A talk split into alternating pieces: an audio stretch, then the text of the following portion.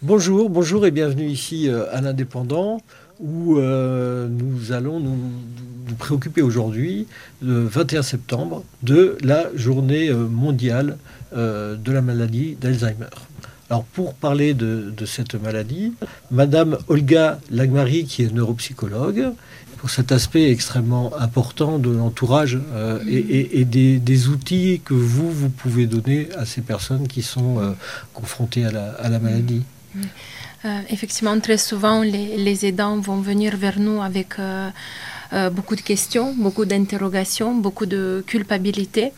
on essaie à l'association de proposer en fonction de la personne malade, du stade de la maladie, de l'environnement familial, des solutions tout au long du parcours.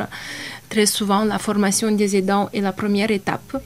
Euh, finalement, c'est voilà, cette formation de 14 heures qui est gratuite, animée par une psychologue, une bénévole, permet d'aborder hum, la maladie, de mieux comprendre les manifestations, euh, d'augmenter le, le, seuil de compréhension et de tolérance face à cette maladie et aussi pouvoir travailler la culpabilité, connaître les aides et, et aussi accepter, en tout cas pouvoir déléguer euh, voilà, certaines tâches difficiles du quotidien à des professionnels.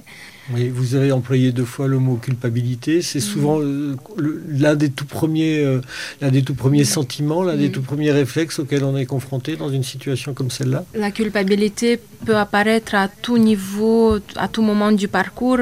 Ça peut être, par exemple, la culpabilité de ne pas avoir vu les signes avant, sauf que les signes sont insidieux, on ne les voit pas forcément. La personne malade compense.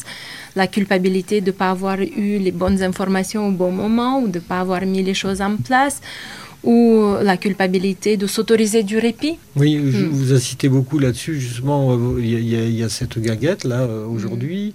Hmm. Dans, le concept de ville aidante, il y a, le, concept de la proximité, de, en fait de garder euh, un entourage et une vie presque, presque normale.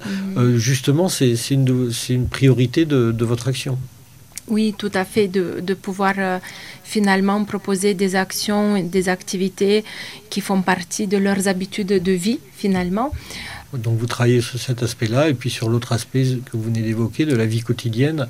Mm. Et euh, comment ça se passe concrètement? Très souvent, c'est la psychologue qui a le premier contact et, et, mm. bien évidemment, c'est l'aidant qui vient. Il y a des aidants qui vont venir même avant que le diagnostic soit posé parce qu'eux-mêmes ont déjà un peu euh, mis un nom hein, et, compris ce que ça pouvait être. Euh, on a aussi des personnes malades qui peuvent venir. De plus en plus, on est face à une génération euh, nouvelle de personnes malades en début de maladie, très conscients et très demandeurs d'agir sur la maladie, de savoir quoi faire, comment vivre au mieux avec ça. Donc c'est soit les dents, soit la personne malade, soit les deux qui vont arriver. Et en fonction effectivement de l'âge et du stade de la maladie, hein, si c'est un stade débutant, il y a des programmes et des activités pour les personnes malades notamment un programme de type éducation thérapeutique qui s'appelle Vivre avec la maladie, qui permet aux personnes malades en groupe de, parler de ce qu'ils ce qui vivent, d'échanger sur leurs astuces, puisqu'ils sont très astucieux, euh, de connaître les aides et surtout l'importance de, de, garder en vie, de faire des projets. Avant d'organiser ce débat, on a, on, a, on a proposé à nos internautes de poser des questions. il y en a une qui revient constamment, c'est euh, est-ce que, est que la maladie d'Alzheimer est héréditaire? Au fond, cette question reflète la peur d'avoir cette maladie. C'est vrai que c'est la deuxième maladie qui fait le plus peur aux Français après le, cancer.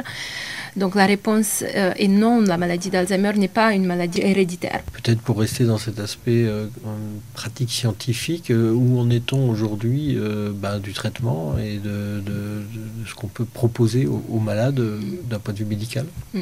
Beaucoup d'essais sont toujours en cours, beaucoup de, de thérapies sont explorées.